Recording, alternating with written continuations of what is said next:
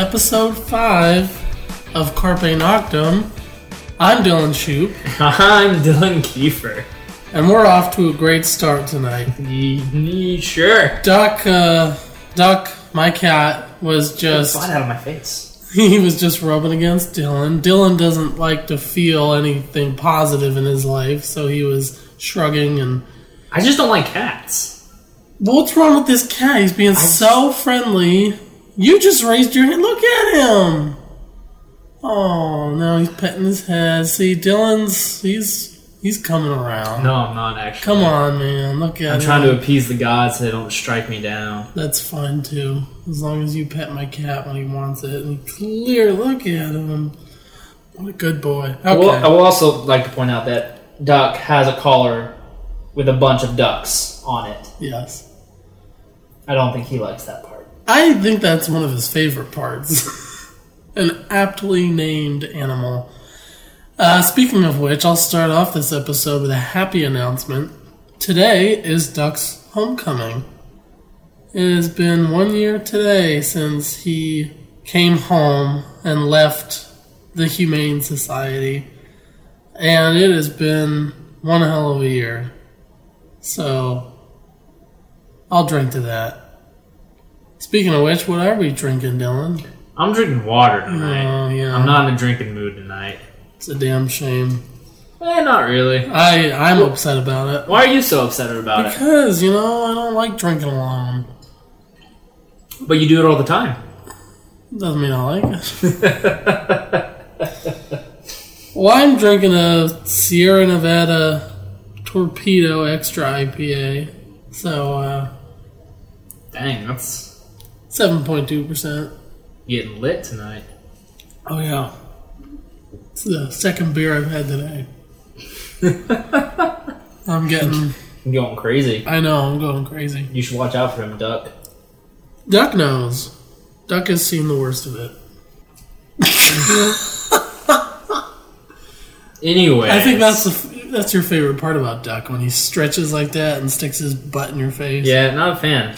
I'm gonna stick to dogs. I, I much prefer dogs. Well, you ever get a dog, bring him here, I and I want a dog. I want a dog so badly, but it's one of those things where I know I don't have time. yeah, that's why I have cats. They're low maintenance, lower maintenance. True, but dogs just love you more. My cats love me plenty. Oh, but you can cuddle a dog so much easier. I passed out earlier today, and Doc was right next to me when I fell asleep between my legs, or well, next to my leg, and uh, he was right there when I woke up. So right when you woke up and forgot we were doing a podcast tonight. I didn't forget. I just didn't. I slept longer than I meant to. been a rough week. anyway, all right. You had something you wanted to talk about. Sure, I'll start off tonight since I'm the one that's most awake at the moment. True. So And you're not drinking. I'm also not drinking. I don't know why that constitutes me going first, but you're not you're not drunk. You're just if anything, you're just you're you're drowsy.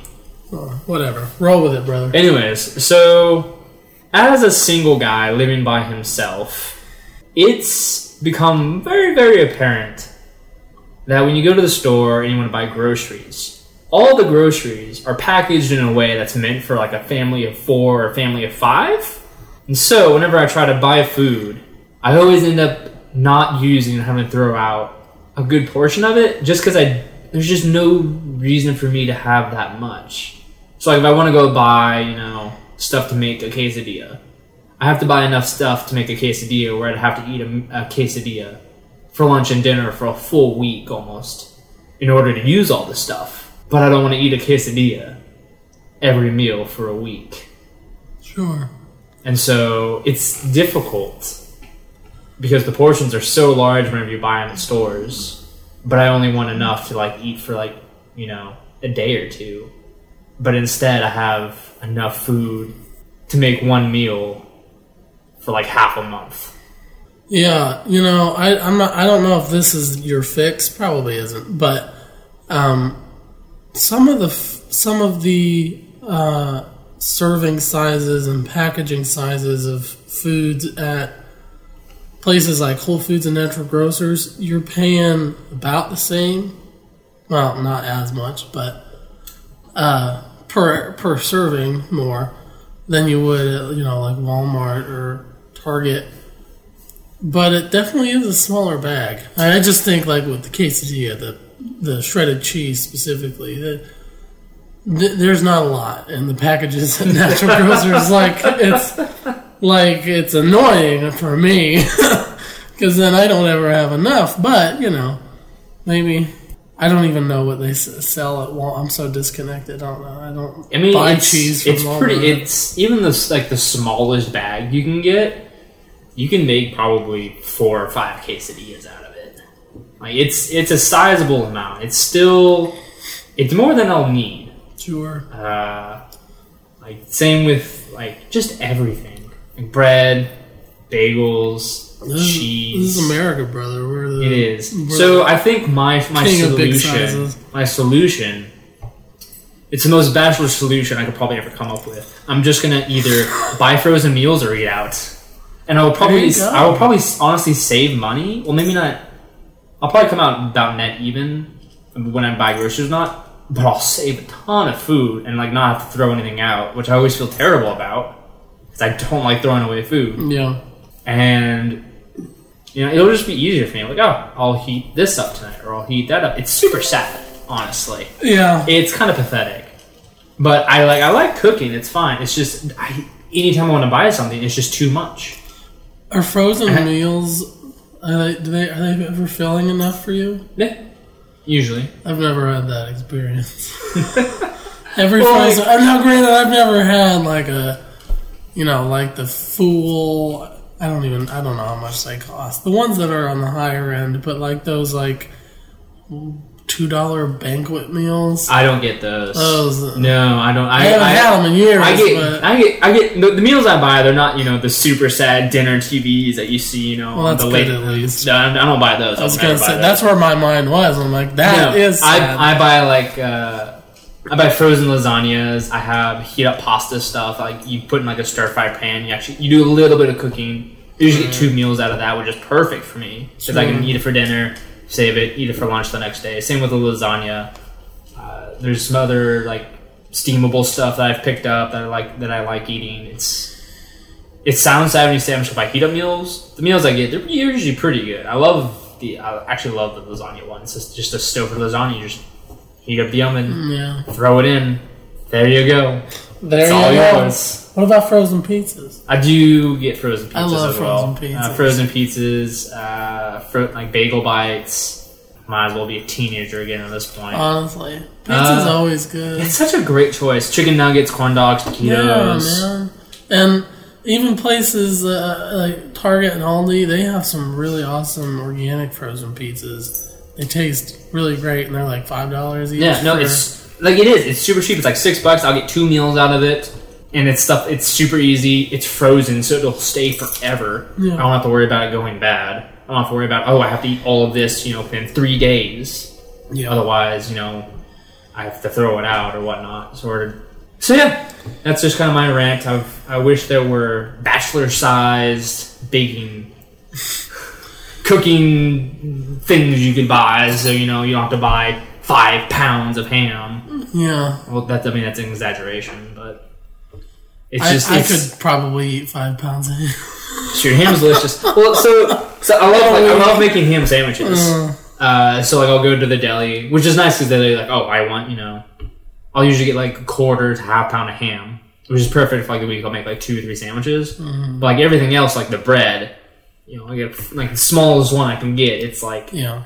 you know twenty slices, and then Bread's one of those things I always. and then like I'll get a bag of lettuce because I like having lettuce and cheese with my sandwiches. But again, that's like 16 slices of cheese, an entire bag of salad lettuce, Yeah. and a full loaf of bread. I don't want to eat a ham sandwich every. In order Yeah. to get through all that, I'd have to eat you know a ham sandwich like every day f- for lunch and dinner for a week. I would say like ninety percent of the loaves of bread I've bought in the last four years have gone bad before I use them all. Oh, same. I almost never use the entire loaf before it goes bad. Because I always, yeah, I always eat all the ham because I you know I buy Yeah. exactly how much of ham. Like, hey, I'll probably eat two, maybe three ham sandwiches this this week for lunch at work. So I'll buy exactly that much ham. Like, you know, quarter to a half pound of ham gets me through fine. So I, I eat it perfectly, and the ham's gone. like, cool, delicious. Oh, I still have a ton of bread left, which I can make, you know, a grilled cheese out of with some other cheese with the cheese. But the bag of lettuce is just It's gone. it's it's not great lettuce, lettuce to eat a salad out of. I'll be honest. It's great for sandwiches, and it's just like, well, I guess it'll sit in my fridge, and I'll pretend I'm gonna buy more ham this week. yes, I won't, I always love the pretending. And- I'm gonna make a salad later. this and and then I'll look at my fridge and I'll go, ooh, yeah, you'll forget about it for like a solid Yeah. week or two, and then see it, and then, and be then you'll like, see oh, it go, yeah, oh yeah, I, I bought that. Uh, meant to use that up. throw that away, Yeah, and it's gone. you know, you there And then the bread, and I'll get you know a grilled cheese or two out, and I'm gonna go. I'll make I'll make one later again this week, and then I, I won't because I yeah, I'll be tired of grilled cheese and ham sandwiches, Sure. and then it'll sit there, and then I'll think, oh, I'll make a sandwich, and I'll grab it, and it'll be a brick. yeah. I could probably throw it through someone's window, and I go, whoops, and I'll throw it in the trash instead. You could start getting bakery bread and just order half a loaf. Could it's not a bad idea. I don't even. I don't in this part. In this part of town, I don't. Nothing comes to mind of places that do that, but I know Whole Foods does. You can just get a half a loaf of mm-hmm. bakery bread. I'm sure that there are other places. I just I've never looked, but that would save it. See, the thing about like Whole Foods and Sprouts, Sprouts is another Whole Food-ish store. It's all organic, very, it's very nice store. It terrifies me because every time I go in there, like I'm so used to growing up, you know, going to Walmart and getting like certain brands, like, oh, this is what you buy. This is like, Yeah. you know, this is the butter my mom always bought, so it's the butter I get. I'm going to Whole Foods, and I'm like, I have no idea what any of this is or what it means. It's terrifying, honestly. It's- I don't know what I'm buying. I mean that that there is that it's intimidating because you don't see any of the same brands, and you know that is that's part of what I actually kind of use to criticize people who won't consider other options. What you actually just said, a lot of people when it comes to shopping will just you know, use whatever mom and dad always use, and then you start using it. Like, you know, I I I am convinced, and this is part of a you know larger discussion we could have, but I'm convinced that so many problems in this country could be fixed if people were more intentional in the way they spent money, and that is going to include, perhaps most significantly, where they get their clothes and where they get their food. Obviously, there are health implications involved with what you eat and how processed it is and so on. But then, of course, even the environmental impacts of where you buy your clothes, who made those clothes. I mean, we all we all know how you can go to H and M and get a, a dress that's less than ten dollars.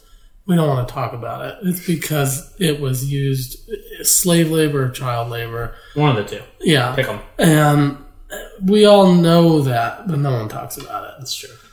And, you know, to start purchasing fair trade dress dresses or you know, certain blankets and towels with organic cotton just stuff like that i mean and i'm not, and i'm I, i'm very well aware that it's not within everyone's price range. I was gonna say, I think that's the biggest issue. Is like that would be I, nice, well that's the thing i don't but think some people can only afford, you know, the five dollar t-shirts Sure. at Walmart. Oh, I understand that, and I'm certainly not going to demonize those people. Uh, I'm not going to demonize a, a certain class of individuals who who are making their choices based purely on budget. But I wouldn't say the art the issue for most people actually is money. It's most people it's actually ignorance. They don't know or they don't want to think about the implications from all these other clothing brands and most of the time they don't pay more attention past oh it was what my mom always bought or something. So, you know, absolutely, you go on the Whole Foods, there's probably going to be a handful of brands you would recognize, and and they only just started doing that in the last few years, where they started, they put Cheerios in the in the cereal aisle. it's like the only thing you'd recognize in that aisle, but at least there's Cheerios. Yeah. There's a General Mills cereal there Yeah. and Heinz ketchup. That Heinz has to uh, make a special ketchup without high fructose corn syrup, since that is not allowed in, in any of the products at Whole Foods. But they do it, and then they like charge an extra dollar for it, and that's that's how they come out. Head Country barbecue sauce. There, there you can buy that at Walmart with high fructose corn syrup. The only place you can get it with real sugar is at Whole Foods. So there are there are those brands that you'll see that are familiar, but like you won't find Coca Cola in there.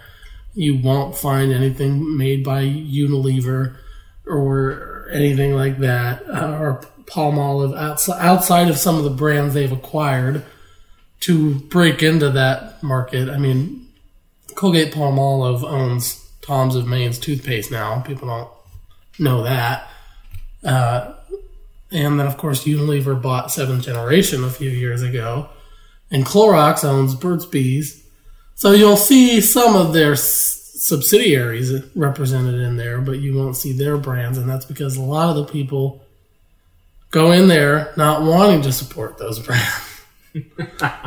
And not, no, that's not to say that everyone who goes into Whole Foods is, is some woke shopper. There's plenty of people that go in there that do it just because it's Whole Foods or just because they think what they're getting is actually better, but they don't actually read the ingredient list to find out if it's actually better. Um, you know, so that works. That obviously works both ways. But end of rant. That is to say, um, this world could be a lot better if people put more energy into making smarter shopping choices. I mean, that's that's definitely true. Uh, I will say I haven't bought actually, actually I haven't bought a piece of clothing except for I've bought two shirts, both for work. One from Men's Wearhouse, one from Kohl's, and two pairs of pants. Again for work. Both of them are at Kohl's, and I think that's the only clothing I've bought this entire year, Really? Except for a pair of a pair of running shoes. Yeah. I think that actually is like I got I got two I got two T-shirts because I was in because they came with the rock climbing league I did. It was like the league shirt Oh, yeah. every year, but I didn't like go out and purchase them. It just came with the entry fee. Right. Yeah, that's the only that's the only clothing I bought this entire. I mean that works year. too. Buying buying less clothing entirely works too. I mean that. I, honestly I have I probably have more clothes than I. I'm probably gonna give away some T-shirts just because I never wear them. yeah. but I don't need. I need like one or two more dress shirts for work that I might pick up later this year, but I probably won't buy a single piece of clothing Mm-hmm. for a long time because I just don't need them. I mean that makes sense too. That's always smart too. My friend Zoe is on a minimalist kick, and she's gotten rid of so much stuff in the past few weeks. And like, I'm not. I'm I'm still a little conflicted by it because like I there have been times where I just you know look at my closet or look into a a random drawer even I'm like I don't need all this stuff I haven't thought about this stuff you know so I, I will like get rid of it somehow I always seem to retain the same amount no matter how much I get rid of but um, I also you know I like my books I don't have my bookshelves here yet but that's you know I like my books. I, I, I'm never gonna get rid of any of them. I Oh, like no. vinyls. I'm not gonna get rid of My them. my mom just recently she sent a majority of my books from home. It was four four uh, of those flat rate boxes, the large ones, just filled with my books from home, and I was so happy to How get much them. did that cost for her to ship one of those? Like thirteen dollars. really? Yeah, the flat rate boxes boxes. And if you're Oh, shipping, right, and you're 'cause it's shipping flat books, rate. and it, apparently I found this out. If you're shipping books, it's cheaper. So you can say, "Hey, go with it like the flat rate box. I'm ch- just shipping books in this box. It's at a lower rate than even the flat rate." Is that a fact? It is. I, I learned about that recently. I was like, "Oh, that's really cool." So it was like thirteen dollars like per box. And that counts for uh for Alaska too, right? Mm-hmm. Because it is part of the United States. It shouldn't be, but you know. Screw you. Otherwise, everything would be way too expensive to even consider shipping from Alaska. Well, I've yeah, never seen my books ever again. I was gonna say that's one of the reasons is like how much did that cost? no, it, she always does the flat rate boxes, which are honestly living in Alaska. They're like the best thing because they're I'm so sure. cheap compared to using any other service. yeah, I'm sure. Uh, but no, like I, I hoard books like no one's business, and I love it. But I also let my friends read the books whenever they want to, so I'm not like stingy about that. But no, it's not even like uh, for my clothes. Clothes. It's not like a minimalist click. It's just something I've always, I've just always been that way where I don't really care too much. yeah, I'm like I have a t like I'm a very simple person. I'll t-shirt, jeans. I'm good to go for the day. yeah. I That's just yeah. the way I grew up, so I don't really, I don't really care too much. I feel like that that's my biggest thing. The the vinyls are pretty much the vinyls and books are pretty much a lifelong hobby. Those I never really feel guilty about and feel the need to well, you can also minimalize with. you can share them with people Yeah. as well. But clothing is one thing. Like I know I have way more than I need, but I also like having that variety. Now, granted, I probably have the t-shirts in my t-shirt drawer. I, I should donate because I don't need them. I haven't worn them in years. Some of them, um, but you know, in my closet with everything that's hung up, and pretty much if it's not a t-shirt, I hang it up. I, I look in there and I see how much there is, and every now and then I see, you know, I'll see something like one of those t-shirts I haven't worn in months or even like over a year or something, and I think I don't, I don't need that.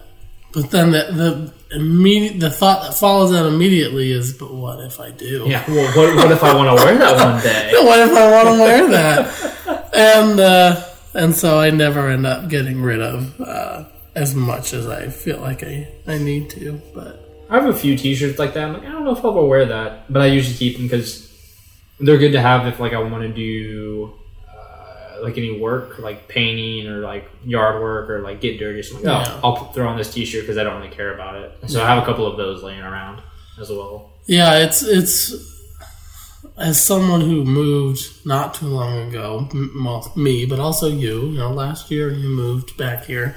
Um, when you move, I feel like it weighs especially heavy how much stuff you have.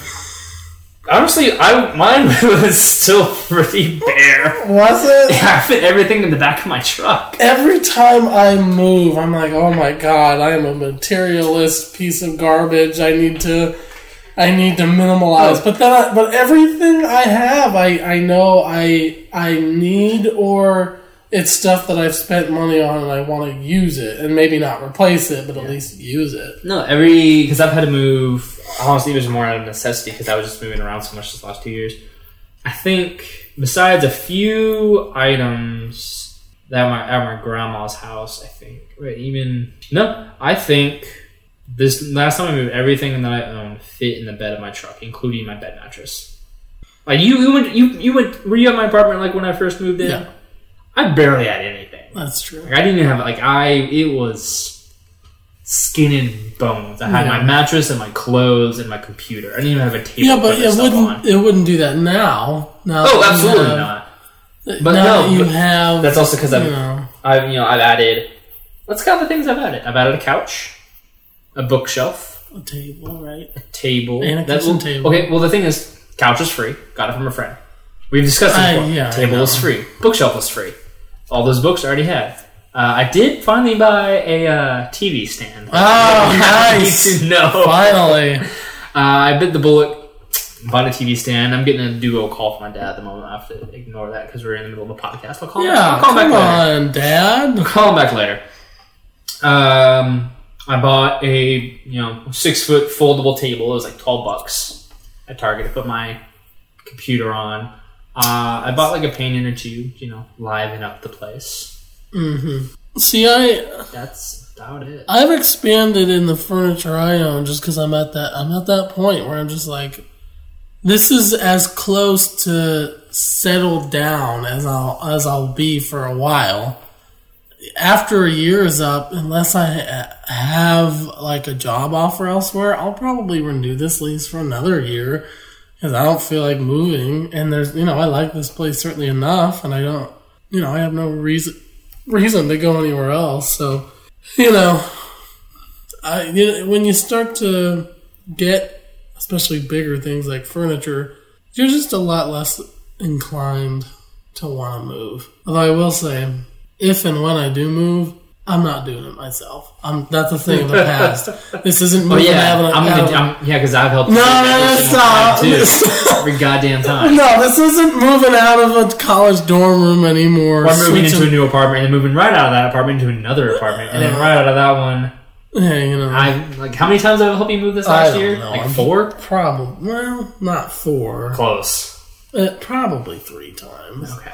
Uh, but no, I'm not. You're not doing it. No one's doing it. I'm paying people. I'm paying Good. movers. Like I'm I'm, done. I'm, I'm, I'm done. done helping you move. I'm not doing that anymore. I'm definitely at that point where everything, everything that's in here, I don't care. It's a book. I'm not. Do, I'm not moving it. Movers. You know. Whenever I move, that couch I got for free, gone. I'm selling it. I'm getting rid of it. Who cares? I got it for free.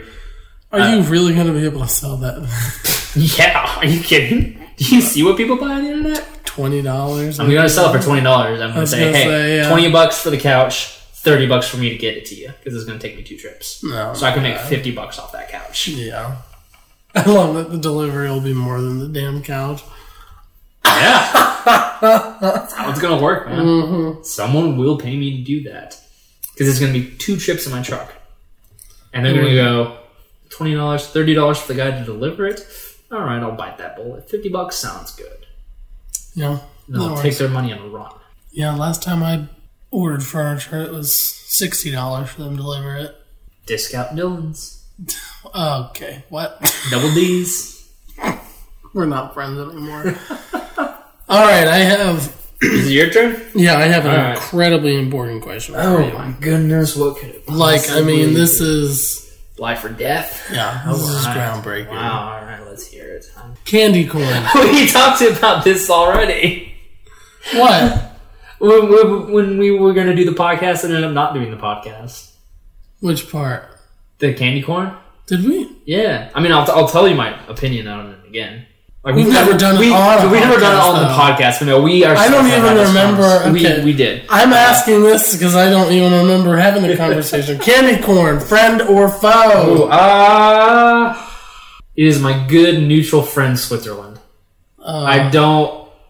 So, like, I'm not opposed to it. If it's around, I'll eat it. But I'd never really have like a craving for candy corn. That's like, just- it's okay. That's just crazy to me. Like I, every now and I mean I won't say it's like something I crave regularly, but every now and then I will, no matter what time of the year it is. And then when it's fall, I always have a bag in the house. Oh, really? Always, yeah. There's this bowl right here, and I have more in my cupboard. No, Oh, okay. See, like Halloween time like this, I'm like, yeah, I'll eat some candy corn. It's Halloween. It's candy corn. I mean, I just there there are people who like actively hate and pretty much campaign against candy corn. I have I'm seen like, that, and I don't know. I don't get That- that. What's wrong with you? Candy corn is so good. It's Like- a, it, I, I I hate that people hate. I saw this meme this past week uh, in support, luckily, of candy corn, and you, you've seen those memes like uh, it's like Jesus is saying something, and then in the bottom box of like the cartoon, it's like they hated him because he spoke the truth. yeah, yeah. Yeah, well, this one was something along the lines of like candy corn is delicious. And they hated him because he spoke. to yeah, you know what though? Uh, Jesus is right. like, I'm fine if you don't like candy corn. I don't. I'm not fine. I hate you. I don't get the hate for it though. It's like I'm not gonna. ha- I'm not gonna be mad. It's like, oh, I don't like that. I'm like, all right, cool. You know, to, each- to each man his own. But people are like, f candy corn. It should never be made. Like, why? Like, why do you hate it It's so such a polarizing candy, and I, I I don't don't. understand. I will defend it to the death Okay. personally. I mean, I I, I- love it so much. I care neither way, but if you're gonna come at me because I like candy corn, I'll Ah. bitch slap you in the face. See, I'm on the other side. I'll come at you for not liking. I mean, ever since I was a kid, my mom always had some in the house, especially around this time of year. And oh, I you know, I was I was always just like, this is. As a kid, I remember in like whenever October came because Halloween season, there was just I always just ended up eating candy corn. I don't even where, remember where I got it or where it came from. I just showed up. it was just there and I ate candy corn Yeah. because well, it was candy corn. It was Halloween. That's what you do.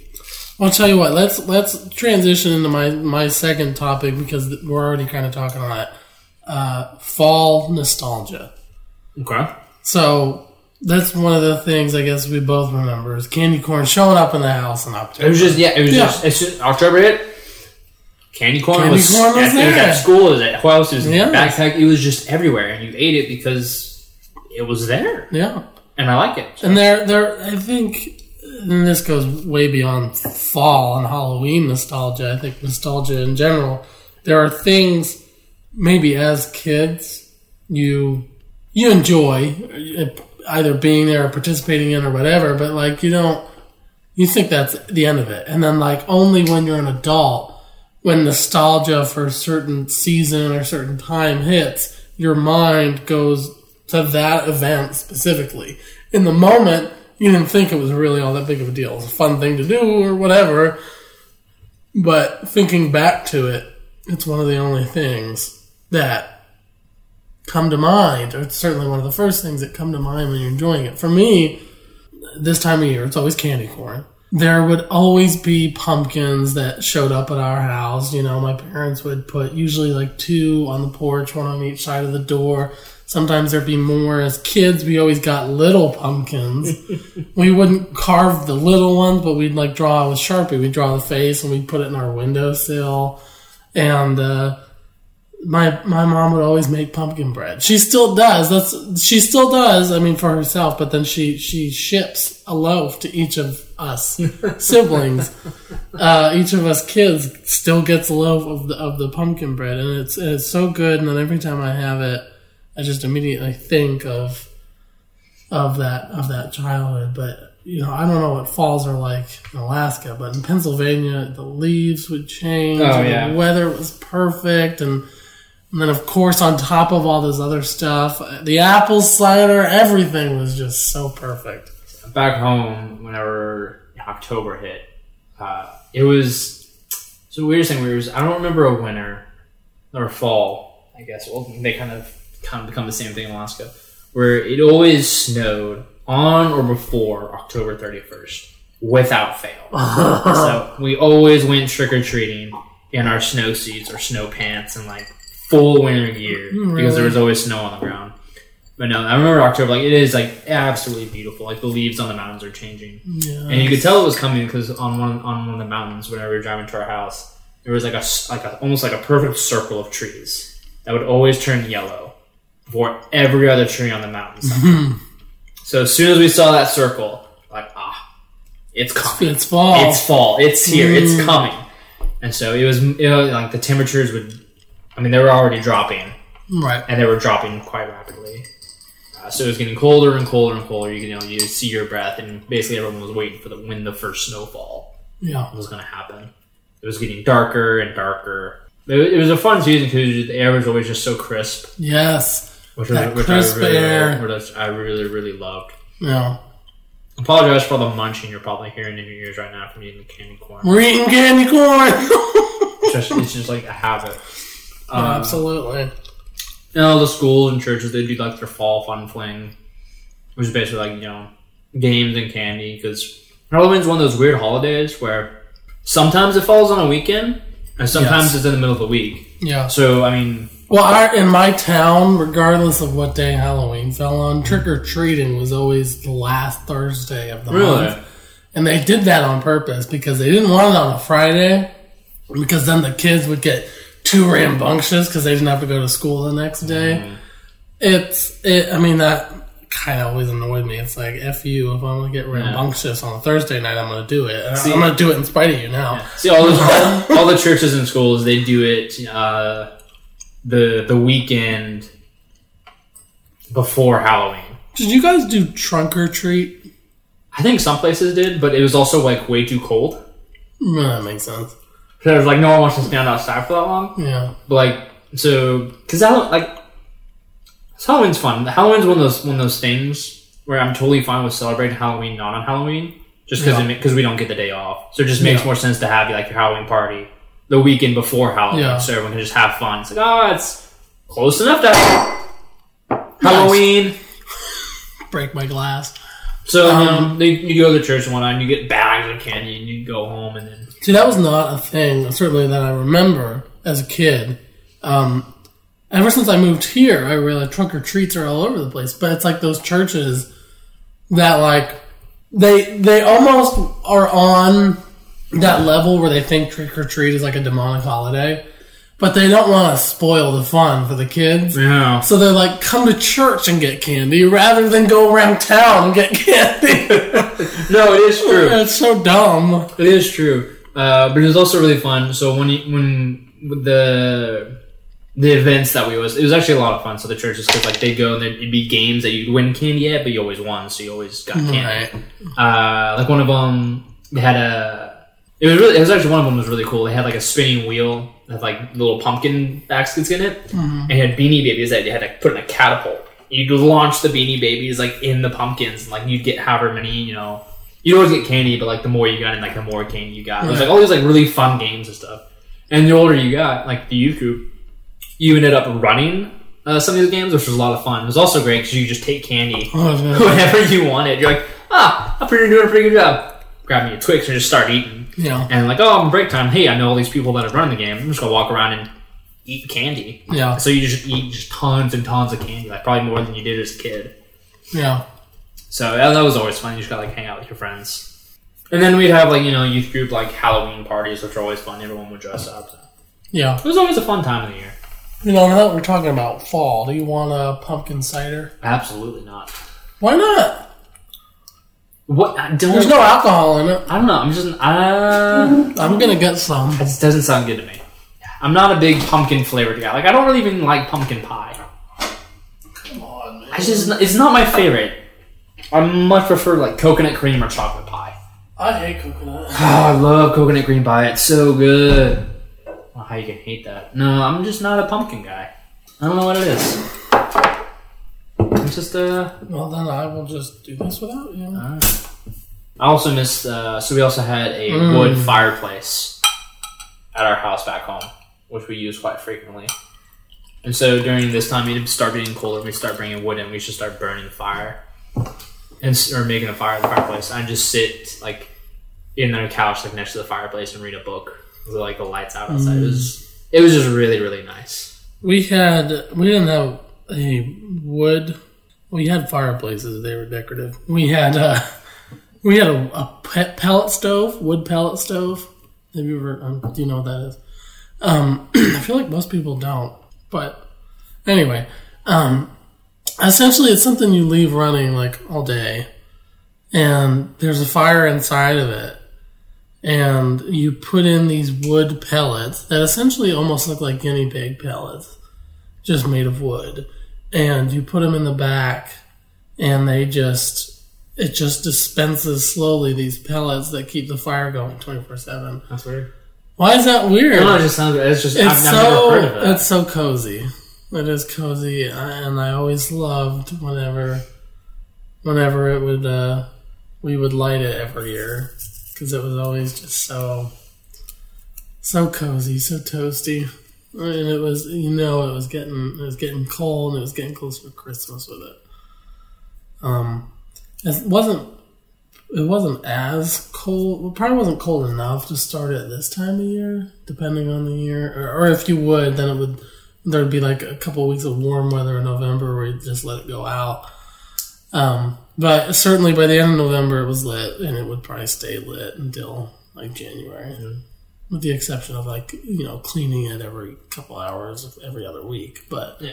other than that, it was lit. You know. yeah, and that was always that was always special. Good old fall nostalgia. I, it's not as fun now, if you ask me. no, It's not like when we were kids. But that goes for pretty much everything. that's true. You don't have that appreciation for it when you're a kid until it's too late and you- you're self aware enough to see that as an adult. Uh, what about your best Halloween costume? I have no idea, man. What? You don't like not one? Like what was one of your favorites? What's the first thing that comes to mind? I don't, honestly don't remember whatever I dressed up as. What? Seriously? Seriously. Not there's not like one year you can remember. I don't remember every year, but at least I have a few in mind. I think one year, I don't remember. Once I go older. Oh, no. Okay. I do remember. Okay. It was actually when I was older, I was helping out with uh, uh, the. I was in youth group, so I was helping out with the, uh, you know, setting the things and running the stuff. Mm-hmm. And I dressed up as a mad scientist. And one of my friends, uh, she did like lab work at like the. She was doing like extracurricular stuff at the university. I think her dad actually had lab coats. I don't remember how she got them. But basically, I borrowed like a lab coat from her, and put on like uh, some slacks and like a shirt and tie, and like made it all kind of like sloppy, like wrinkled, like I'd slept in it. Like put like dyed my or uh, used gel in my hair to make it all like crazy and wacky, and have like goggles like hanging around my neck. I, like splash like weird stuff in my my lab coat, and I like act like a mad scientist. Like the, the whole the whole time, like. I, like anytime any kids came over, I'm like welcome to you know whatever booth I was running. Yeah. They, they liked it. I thought it was a lot of fun. So it was one of my favorite costumes I did. One year, me and my brother. So me and my brother. This was probably the laziest we ever did.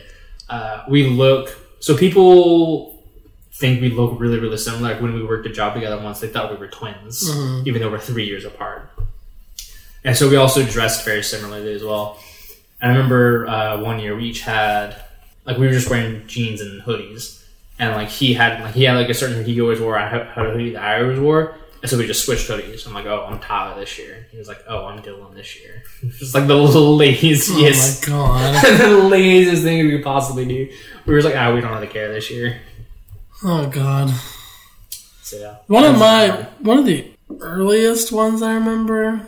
Um, I couldn't say how old I was. It was I was young though. Uh, I was a green crayon, and that I mean it is kind of like a lazy costume. It worked though. I was you know it was cute. Uh, but it literally was just like this fabric cylinder I put up you know to here, and then the hat was the tip of the crayon, and uh, that that was it. And all right. that's I don't know why, but it's just one of the ones I remember very clearly. My favorite though was actually the last time I dressed up for Halloween. It was a decade ago to this year, probably coming up here, and uh, exactly. And you know, ten years ago was an election year. John McCain versus Barack Obama. And I dressed up as John McCain. All right. I had this suit that was definitely on the large side, uh, this red tie, and a John McCain mask. And uh, yeah, that's that's what I did. That's that was my Halloween costume. That was my last Halloween costume. That's awesome. Yeah, Okay. best and worst of the week. So my my worst of the week. Dylan actually knows this more about this than I do. I just I just chose as mine. It was uh, I'll fill in some commentary. uh I don't remember the lady's name. Elizabeth Warren. Elizabeth Warren. See, I bet I just know like this much Oh. that she something happened between her and Trump where she tried to get she tested to see how much of a Native American she was, and she was one out of one thousand twenty fourth percent or one one twenty four one thousand twenty fourth Native American, which is minuscule. I, I, like most people in America, if their family has have lived here from probably more than five or six generations, have more Native American in her than she does. I probably have more Native American in me than she does. Yes. I mean, I will say, to be fair, the test she released did say it was six to ten generations back. So she is at least one and 1024th Native American.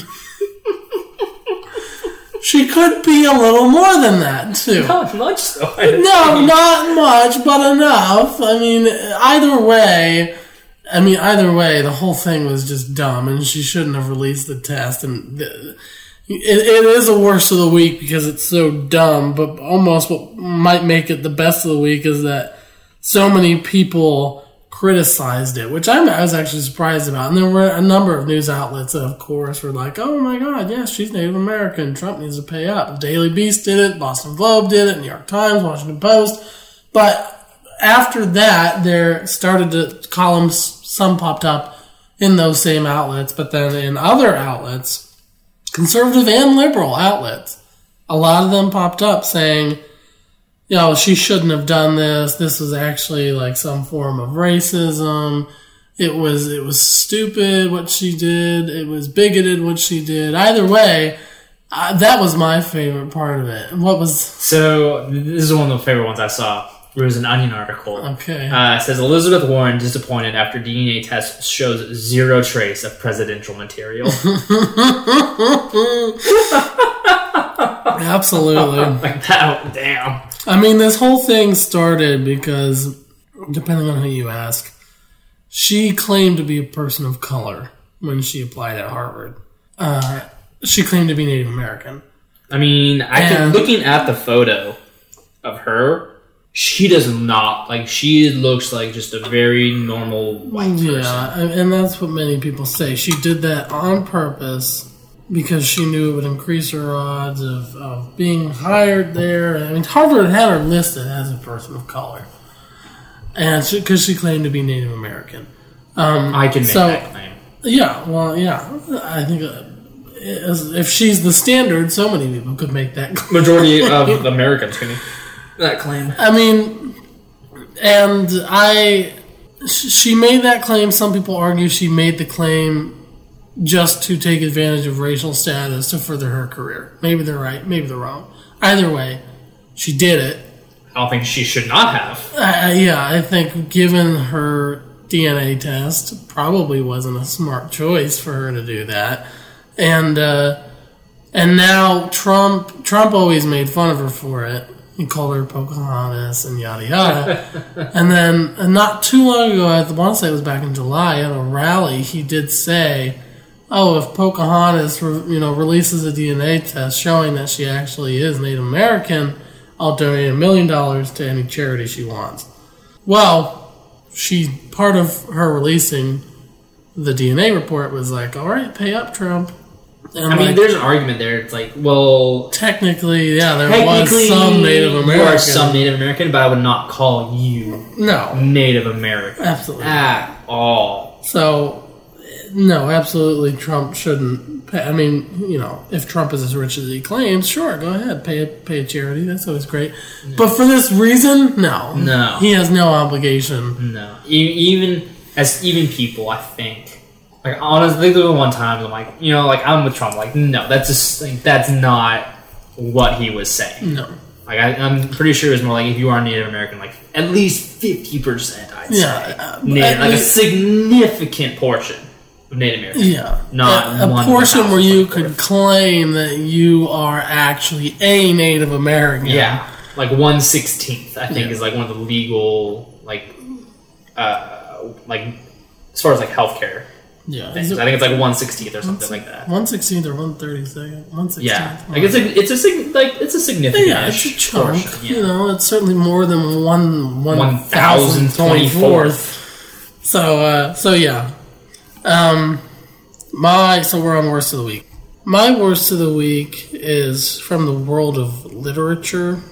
There is a novelist. Her name is Joyce Carol Oates. Uh, she a couple weeks ago criticized certain writers for writing either about or in certain ways regarding race.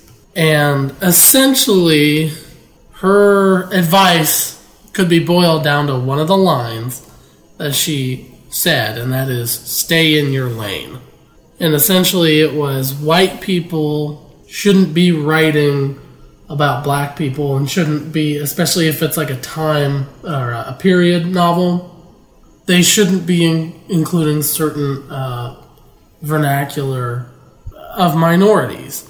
And she she said on Twitter, hard to write honestly about racism in America now, since if you are a fiction writer and need to reproduce the speech of racists, this speech, crude, cruel, revealing, has to be softened or censored altogether. Ironically, taboos of political correctness protect racists.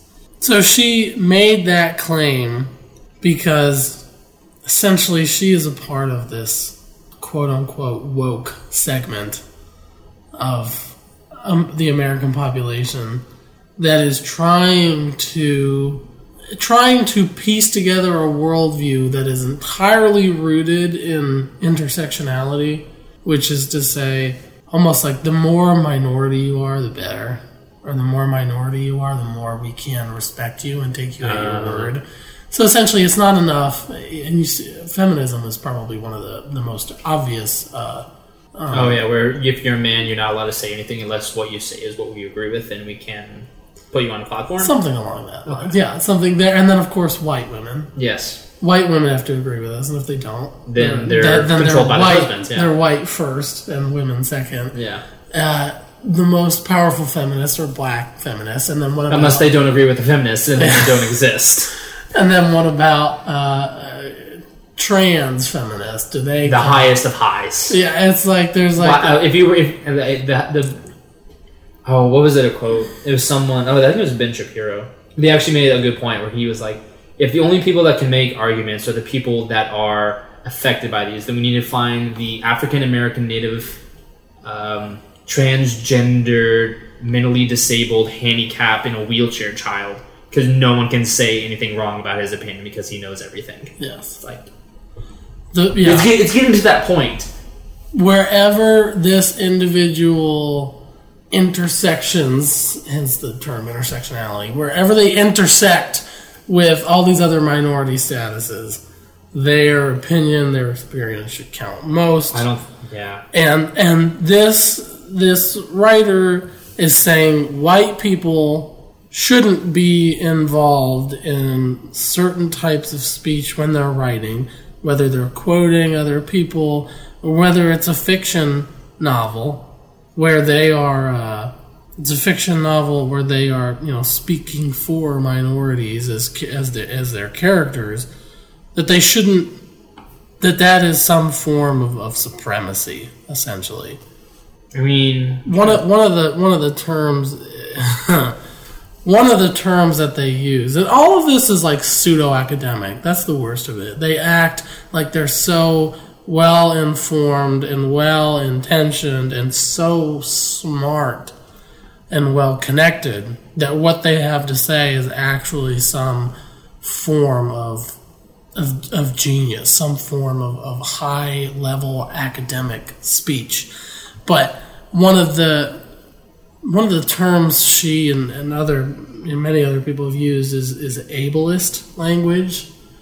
It's to say that my speech defending free speech is ableist language for those racists or white supremacists or bigots or whoever that are relying on free speech to be able to say whatever they want.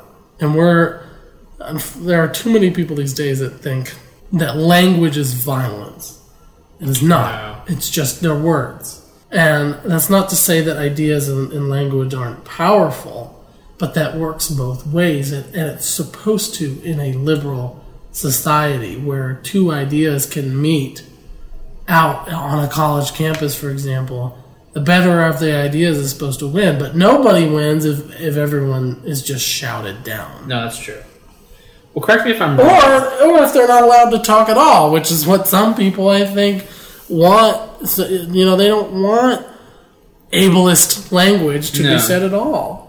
I, I mean, remember, correct me if I'm wrong, but I know, like, because to the books I know, people point back to, like, talk about, like, the era of slavery and whatnot. Harriet Beecher Stowe, who wrote Uncle Tom's Cabin, pretty sure she was white, was she not? I don't remember. And I know Mark Twain was. Yes, Mark so- Twain was white. Mark Twain was very white. And so, I mean, according to her, that shouts down, you know, those two authors immediately, whose work are some of the more noted when talking about, you know, that time and understanding that time and what happened. And I mean, Uncle Tom's Cabin alone.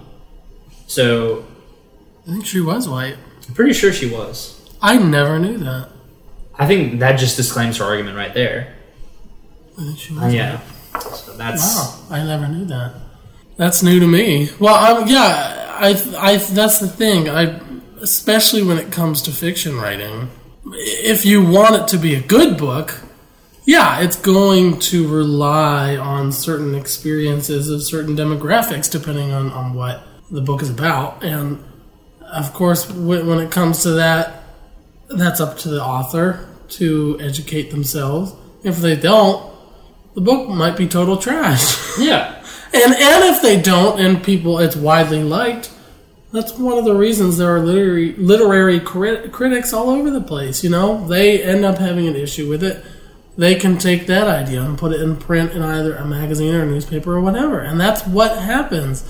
So I don't think it's racist for someone like Harriet Beecher Stowe to write Uncle Tom's Cabin, Or Mark Twain to write, yeah, know, Huckleberry Finn. yeah, I, I think um, when it's, it's fiction or nonfiction, it's not some form of bigotry or supremacy or violence to create a story that involves people of other races.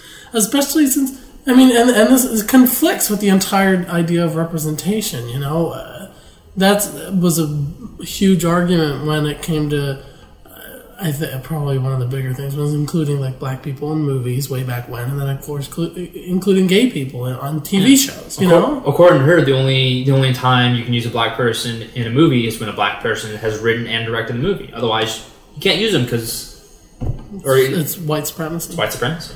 Yeah, And so then basically the movie Black Panther should never have happened, no, according to her. and uh, Will and Grace shouldn't exist unless uh, the producers and writers and directors are all gay. It's true.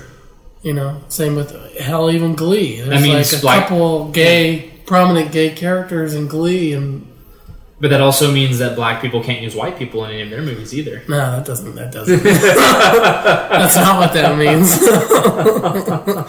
it doesn't work that way. Uh, yeah. Uh, oh God, the same thing with yeah. So that's that's stupid. no, I think it's absurd. It is. I think. I honestly, I think most people agree that that's absurd. I think it's just the the, the few that have the biggest me- microphones or mega or uh, megaphones, yeah, happen to be yelling the loudest, Yeah, that's which is Sucks. unfortunate. yeah. So, my, my my I'll go with my my best of the week then. And then on a good note, And on a good note. So for the first time, uh, well, for the, uh, so in, so I'll just start out right. Uh, so for the third time in 117 years, a woman won the Nobel Prize in Physics. But that's not my best of the week. The, throughout her interviews and whatnot, she's basically said, "What does it matter that I'm a woman? I'm a scientist. Mm-hmm. It doesn't matter if I'm a woman or not. Don't call me a woman scientist. I'm a scientist." yeah, and I won the Nobel Prize. She's like, yes, and like she was very thankful, but she didn't like the emphasis. I think she at one point she's like, I'm kind of surprised at how much emphasis they put on the fact that I was a woman. I thought they put more emphasis on you know the research that I did. I was like, no, no. absolutely not. And so they need I thought you that as was- a token. yeah, I thought that was kind of cool. So that was just kind of like my best week. Where like she, I mean, she very much like deserved. I was like reading more about her. Her name is uh, Doctor Strickland. She does, I believe it was uh, lasers. yeah. So a lot of her research uh, is what helped her earlier. I don't know if this was research was. It was a while. It was like a week ago when I read the article. I have to remember it. But a lot of her research is what is used in laser corrective laser eye surgery. And so a lot of her work with lasers. That's what led her, and I think her colleague. I don't remember his name. Uh, but yeah, she won the Nobel Prize. I was like, oh, that's that's amazing. That's fantastic. Yeah. good for her. She's like, no, I'm I'm I'm a scientist. I just happen to be a woman. I'm not a woman scientist. I'm a scientist. Right. So I was like, ah, I like. I don't know. I kind of like that because I think we need to get. We want to get away from the sexism. Is like, you know, don't quit saying like, oh, she's a woman scientist. Like, no, she's Yeah. a scientist. Yeah. I think that belittles them. You say, oh, no, she's a woman. It's like, no, she's a scientist. Yeah. That's it. Maybe we can talk about that next week. Next I, Next I week. feel like that's So yeah, that was that was my best of the week. Good, good for her. there's a bigger conversation there Yeah, about how we actually correct those certain issues. Because Sure. We we think we need to you know highlight the fact oh this is the first Muslim winning an, an Oscar. Oh this is the first woman winning this Nobel Prize. Never thought they couldn't do it. Like yeah. obviously they can. It was just they and, hadn't yet. and we can talk about oh they were never provided the opportunity. Well that's that's fine too. And there's a lot of truth to that. Either way they're still they're the scientists now, and I don't think we're doing them any kind of service by saying, "Oh, they're female, they're a woman scientist." They're scientists. They're scientists. They're they're an actor. That's a female. They're an actress. You know, it doesn't matter. My best of the week, and this. I hope this doesn't make me look biased because I'm not a Republican. I'm not a conservative, but the GOP this last week unleashed un- unleashed, released, really. They released a new ad campaign about the mob on the left.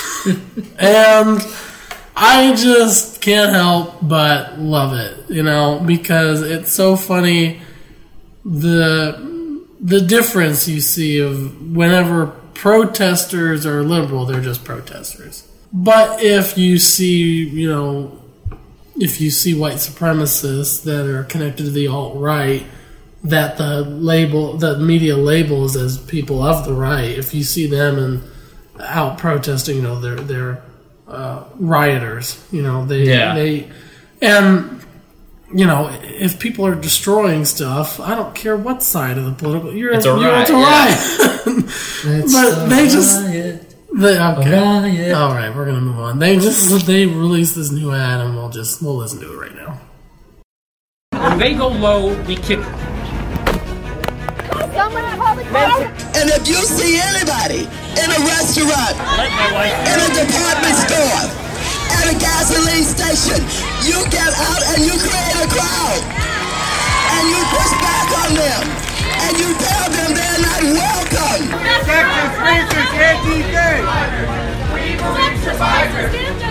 I just don't even know why there aren't uprisings all over the country. Maybe there will be.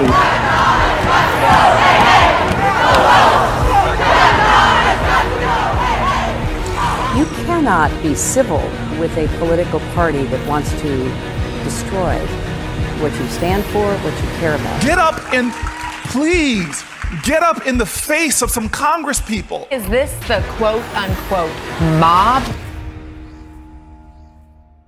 And it finishes there with words on the screen says the left an unhinged mob.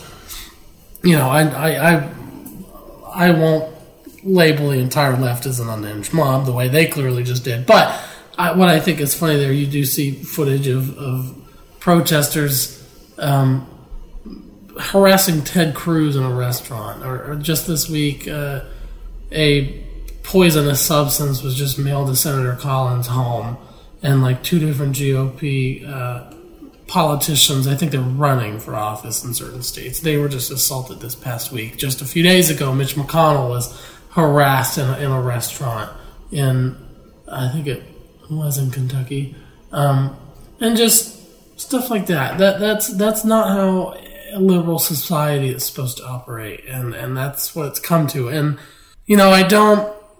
I, I think there's a lot of hypocrisy within politics in general, but I will say you don't see um, leftist politicians denouncing certain protesters and rioters the way that it is done on the right. Just like in this past few days specifically, Nancy Pelosi was met by a bunch of protesters.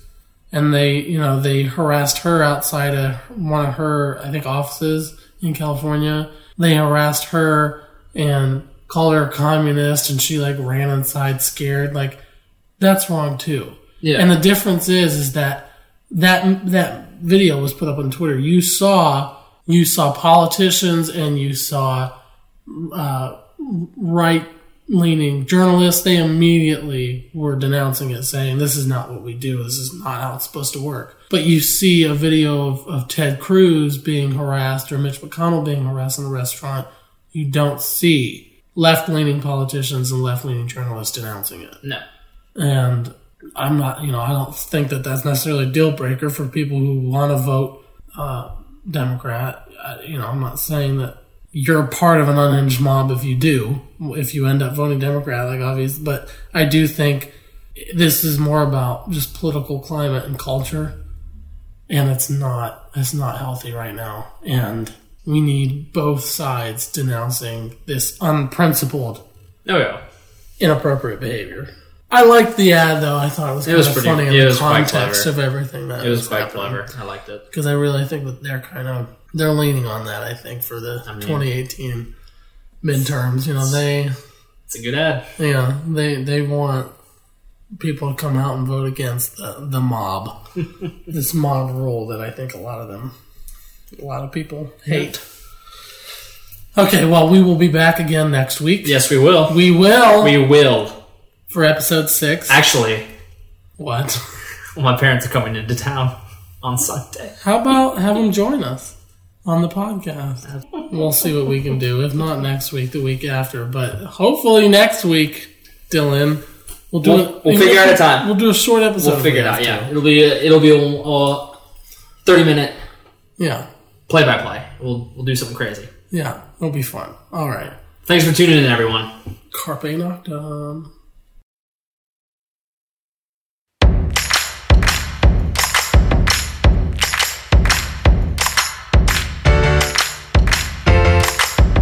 Carpe Noctem is a production by amateurs, hosted by Dylan Shoup and Dylan Kiefer. Quick thanks to bensound.com for our theme music. Join us again next time.